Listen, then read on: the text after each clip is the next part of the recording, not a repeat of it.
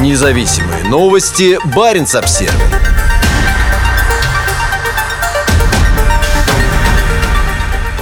России спущена на воду новая стратегическая подлодка проекта «Борей-А». Страна не принимала столько подводных ракетных крейсеров с 1991 года, заявил 25 декабря на Севмаше главком ВМФ Николай Евменов. Генералиссимус Суворов – шестая российская стратегическая подводная лодка четвертого поколения и третья, построенная по модернизированному проекту «Борей-А». Как и в советское время, для завода на берегу Белого моря, где строятся подлодки, конец декабря теперь горячая пора. Задача – выполнить по графику все обязательства по гособоронзаказу до конца года. На этой неделе флоту были переданы две атомные подлодки. Теперь же на торжественной церемонии с участием высокопоставленных лиц выводят из Эллинга и спускают на воду новую большую подлодку. После спуска на воду генералиссимуса Суворова будут готовить к ходовым испытаниям. Если все пойдет по плану, ее приемка в эксплуатацию и передача ВМФ состоится до конца 2022 года. Это наш стратегический аргумент. Атомные подводные крейсеры стоят на защите нашей страны, сказал на церемонии главнокомандующий ВМФ Николай Евменов. Говорится в сообщении пресс-службы завода «Севмаш». С 1991 года страна не принимала столько боевых кораблей в части касающийся ракетных подводных крейсеров», – добавил он. Честь разбить бутылку шампанского о борт корабля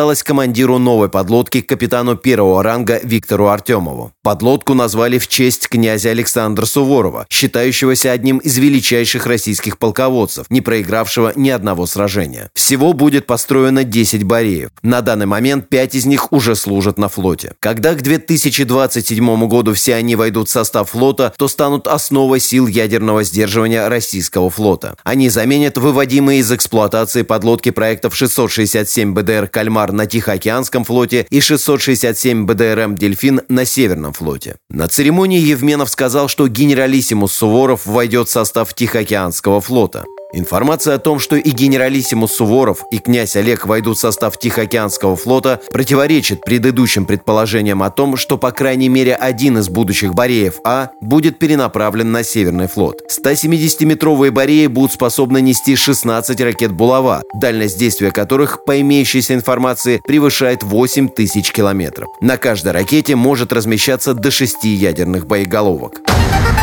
Независимые новости. Барин обсервис thank you